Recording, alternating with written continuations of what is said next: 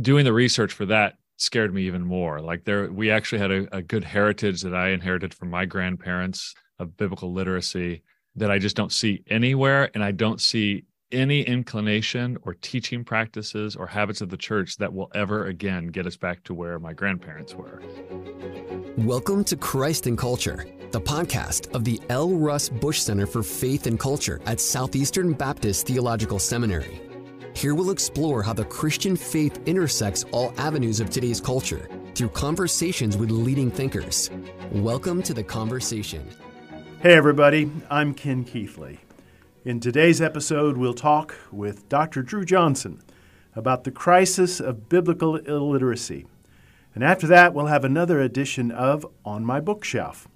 But first, it's time for our segment called Headlines in which we look at some aspect of the headlines, like news, sports, pop culture, or business, from a Christian perspective. Uh, in today's edition of Headlines, let's talk about AI, artificial intelligence.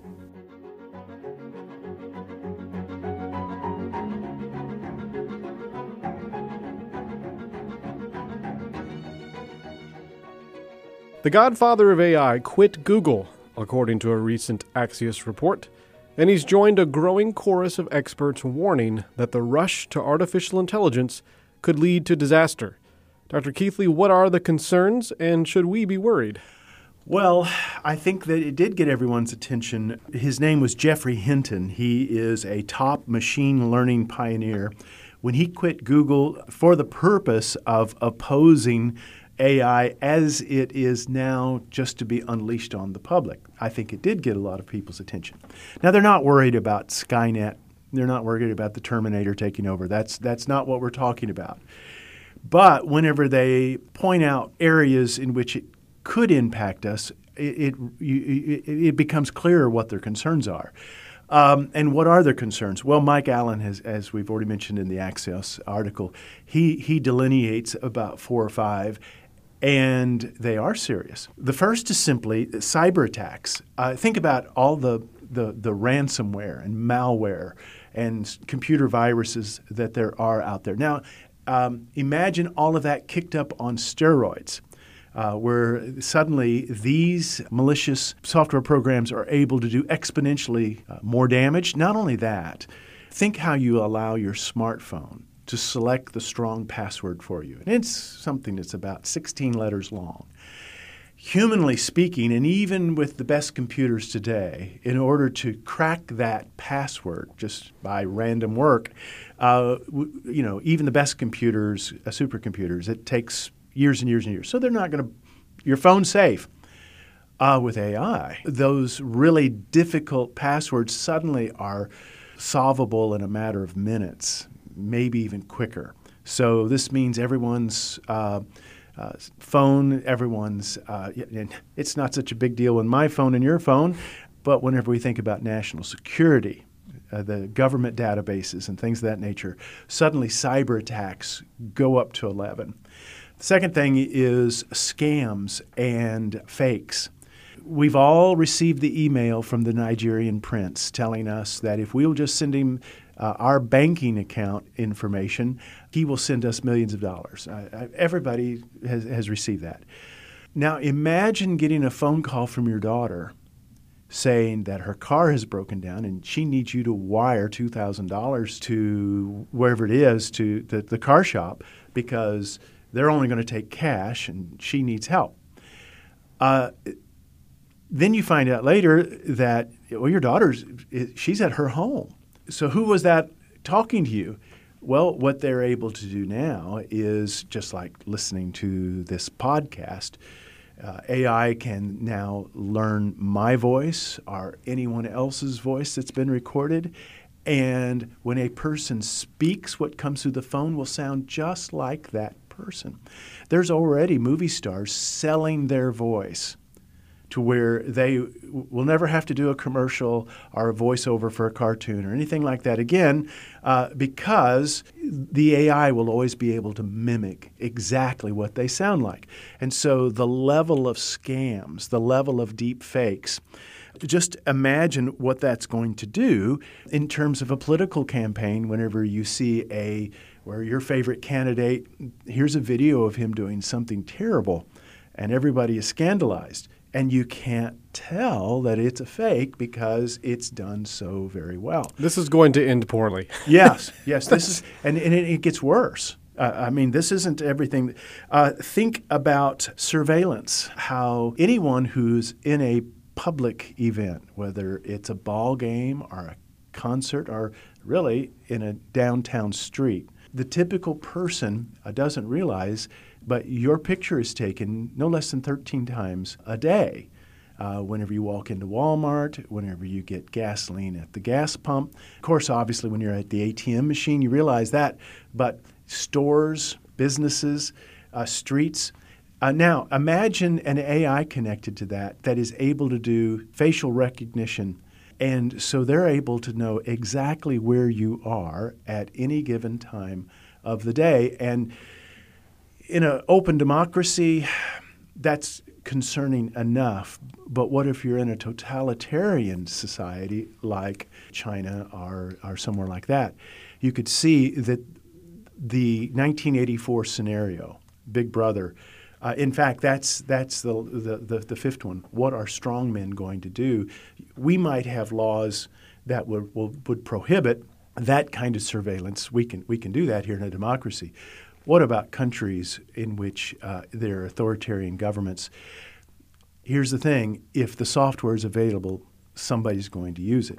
What many of those who are involved in the industry are trying to avoid is the disaster that social media has been to our culture and society for the last 10 years. When social media was uh, presented to us in the early 2000s, I mean, it's hard to, to remember this, but Facebook is, is not even 20 years old hardly yet. And yet, whenever it was presented to us, this is going to be a wonderful tool that's going to promote democracy, promote openness and better information and this is just going to improve our political discourse and our social integration. I don't even know why we call it social media anymore because it's the most antisocial thing that that's that could happen to us. It, it's been it's been toxic, uh, and I what they're wanting is to make sure that something like that doesn't happen again. And so, like I said, we're not worried about some supercomputer making us slaves. What we're worried about is bad people doing bad things with an amazing technology.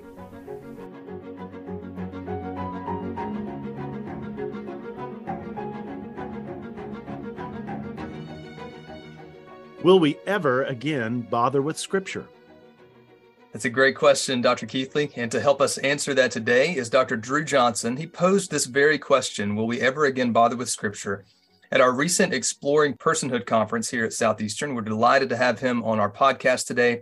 Dr. Johnson is full professor, just as recently, full professor of biblical and theological studies at the King's College in New York City, as well as director of the Center for Hebraic Thought, the editor of the Routledge IPBC monograph series, host of the Biblical Mind podcast, a whole bunch of really other awesome stuff, including co host of the On Script podcast, and before all this, he loves to remind people he was a high school dropout, a skinhead, a punk rock drummer, a combat veteran, IT supervisor, and pastor.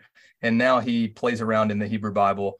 Uh, all these other thing, kinds of things that he hopes his children will never do. Uh, Dru Johnson, thank you for being with us today, brother. It's an honor and a privilege. Thank you. Uh, let's go back to your lecture title Will We Ever Again Bother with Scripture?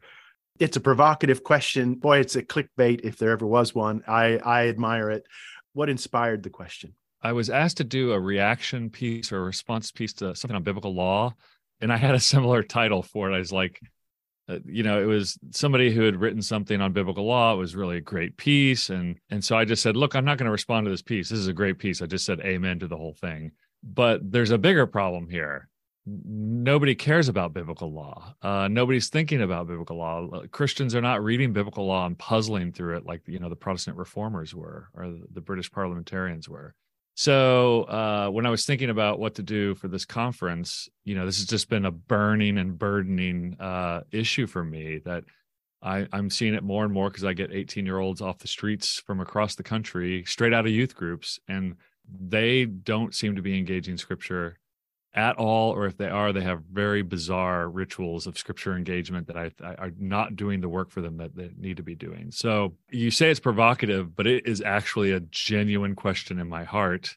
Me and Celina Durgin, my colleague here at the Center for Hebraic Thought, we just published an article with Christianity Today called "Is it time to quit quiet time?" or something like that. But it was looking at the practice of quiet time through history and American history and kind of how it's used today and how it might be a distorted practice for some people, not for all, of course. And doing the research for that scared me even more. Like there, we actually had a, a good heritage that I inherited from my grandparents of biblical literacy that I just don't see anywhere. And I don't see any inclination or teaching practices or habits of the church that will ever again get us back to where my grandparents were. Now, it might be a little romantic to think that we should be there, mm-hmm. um, but something has to be better than what we have right now. Well, what is wrong with the way most Christians are interacting with the Bible? Yeah, and I want to be careful, and I don't want to say it's wrong the way they're interacting with it. I'm saying it can be wrong depending on the the context. It can be poorly formative. So I used to be a little bit shocked to find out that students would say, "Well, my daily Bible reading." I'd say, "Oh, well, what did you read today?" And they'd say, "Well, no, Romans nine one." And I'd say, oh, like Romans 9 or Romans 9 through 12. No, no, the first verse, Romans 9 1, right? Um, uh, and I'd say, oh, okay, what, what did you do with it? Well, then I, I prayed for God to show me what he wants to teach me today through this verse. And I thought, well, that's a really interesting approach. I'm like, what does Paul say in Romans 10 or Romans 11, by the way? And they're like, I have no idea, you know? And so I thought, well, this, this is like watching a movie one frame at a time. Uh, you know, I I don't know. Uh, we called it microdosing in our article, but I was trying to think of any conceivable way in which you could come to understand what Paul was talking about, what the gospel is, what the history of Israel is, and how we fit into it. If this is your main practice of engaging Scripture, and so it's not only that they're they are engaging Scripture every day, even you know a paragraph or you know two paragraphs of Scripture or a chapter. They're doing this but they have no idea how to put the whole framework together. And so they come into my class having read scripture every day of their life and meditated upon it, supposedly. Um, and they don't understand basic concepts like salvation or justice, or, you know, they're shocked by very basic notions uh, in scripture when we go over them.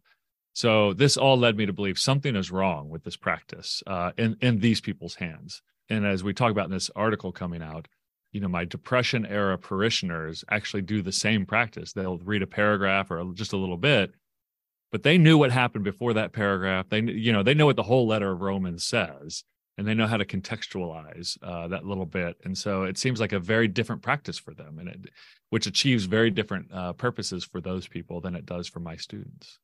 So whenever you spoke uh, here at southeastern earlier in the year and you did a great job by the way Thank you. You talk about Bible familiarity, mm. and then you talk about biblical literacy, and even that should lead to what you call Bible fluency. And you might want to just elaborate on what those all mean, what or what you meant by each of those uh, expressions.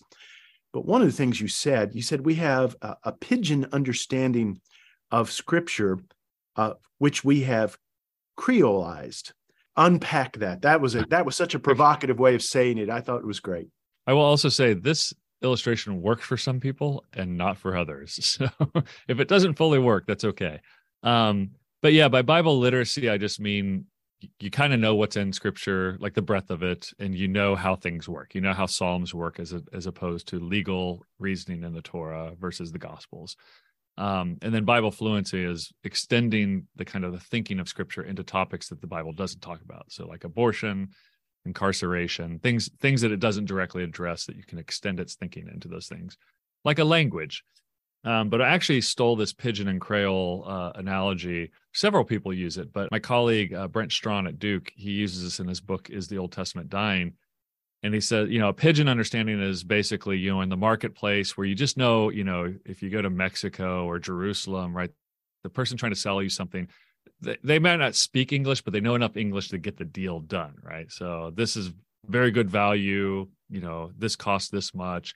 They can't conjugate the verbs. You know, they probably have a vocabulary of 50 to 200 words of functional language for for mercantile exchange And then creolization is when you take that level of knowledge of a language and you actually turn it into a new language. You, you dialectalize it, right? And so if you think about Jamaican patois or French Creole, those are actually taking a pidgin knowledge of French and making them into an entire language subset.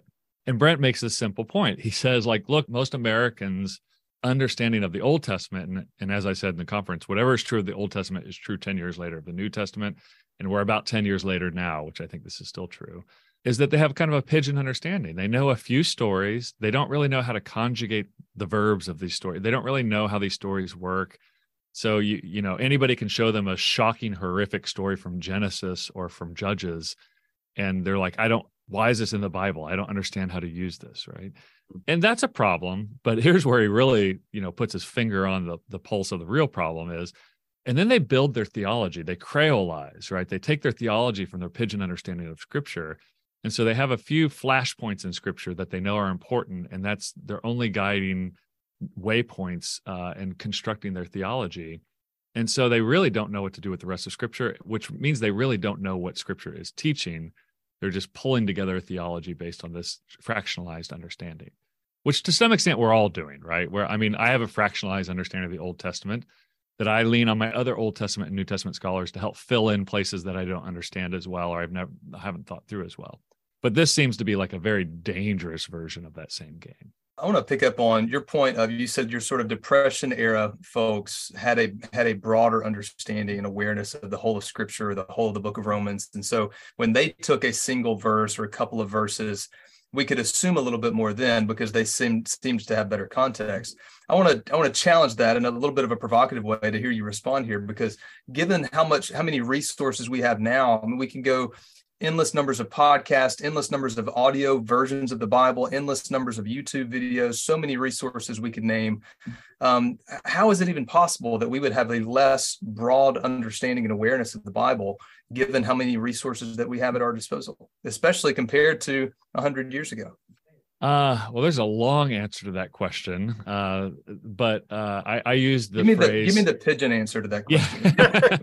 I use the phrase "we're starving in the middle of a supermarket," right? Uh, like we're emaciated in the middle of a supermarket. Mm. But uh, yeah, part of the problem is you have to you have to have the framework to use those tools as well. Um, so one thing we know about uh, reading comprehension, all of these studies in the last 25 years on the the neurobiology of reading comprehension is basic familiarity with a text before you ever read it improves your comprehension of the text that you're reading right so if you're stumbling it's like i heard i'm not going to name who it is but a pretty famous theologian at cambridge once gave a talk where he used seven russian novels i'd never heard of as his primary illustrations for his talk i hung with them for the first russian novel, novel i'd never heard with the second one i'm like okay uh, we're there the third one i was like i checked out i was just like I can't suspend all of this stuff I've never heard of before in my mm-hmm. head and, mm-hmm. and hang it there. So that that familiarity piece plays a role in even using the tools. Um, also, you know, I would say, you know, we're we're post postmodern. We're in this what I would call, or what some people have called hypermodernism, where um, the the issue isn't what's true or who has the right to say what's true, what the master narratives are. The issue now is that we're in a morass of data uh, and we're just looking for faithful guides to kind of guide us through the morass of data and point out what's important. So it's not surprising that someone like Jordan Peterson, you know, or Ben Shapiro becomes a very popular figure among certain groups because they're the ones who can guide you through the morass uh, uh of data as just kind of a conventional example. Um, but think of it this way as well. I don't know if you've ever done this on Netflix where you're like, I have two hours free. Like every once in a while when that happens, you're like, I have two hours to do nothing, whatever I want to do. You know, maybe the kids and the and the spouse have all left the house, and you're like, here we go. And you put on Netflix and you spend an hour trying to find, you know, scrolling through, trying to find right. something to watch, right? right? So there really is this kind of engagement and motivation, and the, I, I use the term morass of information intentionally because it really is more than just a glut of data it actually becomes overwhelming to the point that you you don't know what to do with the, the tools that are in front of you so best case scenario you're getting on bible project and watching a couple of videos about narrative and how to how to use it but you're not actually practicing the skill of analyzing narrative uh, with them unless you're listening to their long form podcast. Yeah. Um yeah so it, it really is. It's not that people don't want to and not that they're not interested in it, it it's they're almost anesthetized from the actual formative practice by having too much in front of them. Yeah, that that's a great illustration. In the evening, Penny can be reading a book, and I'm I'm scrolling. I don't do Netflix. I've I, that's Netflix programs are too long. I am now scrolling on my smart TV YouTube videos, mm. and I'm just watching one clip of this comedian, one clip of that news thing, one clip of and and finally she says, "What in the world are you doing?" You know, and I'll say, "Well, I'm putting together my own variety show." Uh, you know, and, and because I'm just overwhelmed with, as you say, we're we're swimming in a sea of data which you know we have a lot of pastors and uh, those who are working in churches listening to this podcast and I suspect that many of them are shaking their heads, yes, as we are talking about this.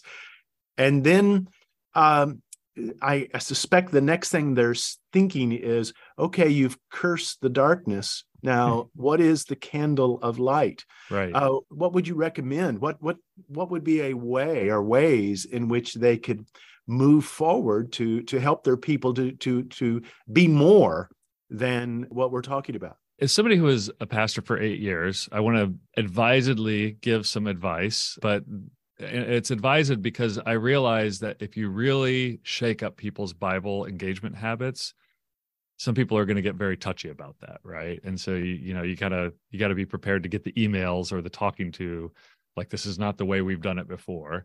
But I do you know some basic things. Scripture, most of it was written to be heard, not to be read with the eye. So if your people are not engaging scripture with their ears, if if you know the natural habitat of scripture is in the ear canal, not on, on our eyes.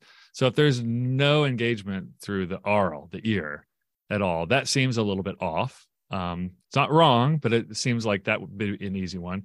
And also when you talk about engaging through the ear, now you can talk about community, right? Like I, I was listening to scripture on MP3s of the book of Judges because that's a pretty riveting one this morning. So that's a great that's personal practice, right? But man, as soon as you have somebody reading out loud or you have a dramatic audio Bible or something like that, people in a room, you can all listen to it together and then you can talk about it, right?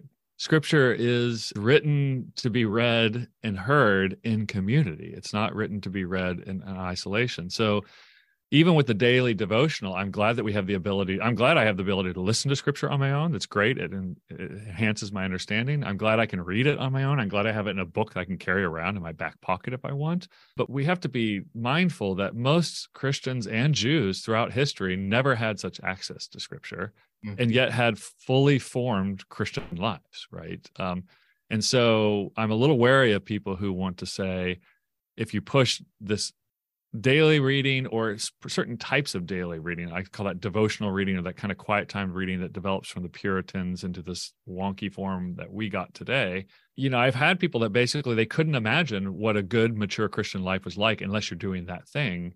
And then I have to say to them, well, then you can't imagine most Christians' lives throughout history. Yeah, that's right. That's a good point, Dru. So just to pick up on that, and I'll confess, even my own temptations as a pastor, I hear people say, you know, I'm not good at just sitting down and reading, but I listen to my Bible on the way to work or I listen to it here and there. And, and there's a part of me that wants to almost almost correct them or chastise them for that. And you're saying, no, no, no, that that actually is the most common uh, experience and practice of Christians throughout the centuries. Yeah, and and also I tell my students, you know, listen to scripture, but also that I do make them read it and annotate it, like because there is something about that physical interaction with the paper. By the way, even Gen Z, the kids today, they still by a great majority prefer paper bibles and, yep. and paper books yep. so don't don't buy into the lie that they all want it on digital they actually don't when you ask them and they uh, they enjoy my I, I, make my students i actually buy for them annot- like bibles with uh, journaling on the side and make them annotate it and take pictures so this is not you know in some ways um,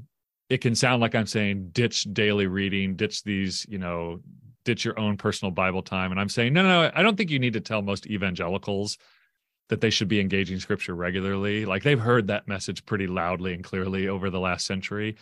Uh, so I, I'm just saying, swing the pendulum back the other little way, thinking about community reading, and then and then community reading isn't community reading unless you also include at the end of it. Now, what did you hear? What Mm. you know, what did the apostle? What did you hear the apostle Paul say there? How it, how do you know that that's what he said? What what kinds of things was he repeating? What was he emphasizing? What kind of techniques was he using to nail Mhm. down this is the thing he wanted you to hear? And to be clear on that, I'm not, not trying to be coy here, but that's to ask that question, what did you hear, is very different than the sort of what does this mean to you kind of stuff. Yeah. When you say, what did you hear? Can you just drill down on that for, for just a minute? Yeah. uh, So, what I do with my students and parishioners is I really try to get them in tune with what the text is saying and and valuing what the text says and how it says it. So, when I say, "What did you hear?" and some people will hear that question as like, "Oh, now I get to give my opinion or how I respond to that," and I'll say, "Can you put that in the language of the text?" Like, can Mm. you just Good. phrase what you said in the language of the text that we just heard, or in the language of First Corinthians that we just heard? Yeah. Like, what are the actual terms he uses? What are the turns of phrases? What are the literary devices? He could have said anything he wanted, any way he wanted. He chose to say it this way. So let's think about that. And that, what I'm basically doing is forcing them back to the object that we're encountering, the voice of God through the object of Scripture. One of the questions that we generally ask at the end of our podcast this year is how our conversation relates to spiritual formation. Hmm. But you really have been addressing that for the Yeah. last uh, five, hope 10 so. minutes. Yes, yes. So put a cherry on top of the uh, Yeah. uh, on top of the the sundae there. What? How would you how would you capstone this conversation about spiritual formation? So this is, I think, the lesser appreciated version of engaging scripture, which I just said it, but let me say it a different way, is really valuing the way the biblical authors present what they want to say. So thank goodness John's gospel, he just says it outright. He says, you know, I could have said many things, but I chose these things in this way uh, so that you might know that Jesus is the Christ, right? Um, and that statement, I- I think you should just put in front of every every book of the Bible. They could have chosen many ways, but they chose this way to say it. You might have liked it some other way. And valuing, like, why do they give us all these genealogies? Why do they uh, give us all this legal reasoning? Why do they why do they say the most important things in poetry of all things, right? Uh, like, wouldn't you just say it directly instead of using poetry? And what we're doing is re, and I, I consider the spiritual formation is we're reordering our value system of a text that I can dominate, you know, because I think a lot of people say, like, yeah, text, I'm going to try and understand it. And by understand it, I mean, it's going to be mine. I'm going to understand it and I'll know what it says. And then I can use that. I can weaponize that. I'm not everybody thinks that way, but some people do. And I'm saying, no, no, no, let it be a voice that constantly guides you and that you have to submit to, uh, even in the way that it instructs. And I'll give one example. Um, I was at a speaking at a conference for Orthodox Jews this weekend. It's New York City, so that's not hard to pull together. Um, and we were talking about constitutionalism and how the Bible has influenced America and its ideas of politics. And um, and I just noticed that a lot of people were more on the kind of defensive of the Bible and politics in America, a little more rah rah rah. I said, look, it's not just that the Bible is a is talking about politics and how we should think about the political life and governance and all those things. Um, but the way that it tells the story, you know, someone said you can tell a lot about a nation by listening to how it talks about itself. I said, yes, take that to the Bible. How does the nation of Israel talk about itself? It front loads all the worst information about itself. It portrays itself as unfaithful and doofuses who are stumbling around, not listening to God. And the same thing in the gospel. If the gospels have any roots in the apost- the apostles' voices, um, Mark's gospel, you know, supposedly comes from Peter. He is not speaking highly of himself there. He's portraying himself in the worst possible light. Uh, that gives it a very sharp "but God" edge to it, right? But God worked through these people and in these ways, uh, or despite these people, and sometimes. So that value proposition even goes down to the method in which it's displaying what God wants us to hear, inclusive of the words and the, the metaphors and everything else. Sorry, that was a little uh, it was a little mixed, but uh, I, I, I take the whole shebang all the way down. I'm very conservative on these things. That's good. Dru, how can people follow your work? Well, I have the standard narcissism hole at drewjohnson.com, drujohnson.com. I don't really post stuff there though. Uh, but the the work that I'm more excited about is the work of the Center for Hebraic Thought, which is hebraicthought.org. Or but we have the kind of the church side for the layperson. We have articles, podcast, and videos at biblicalmind.org, um, where we Excellent. kind of think about how the biblical authors think about things. Dr. Johnson, thank you for being with us today. really is a privilege.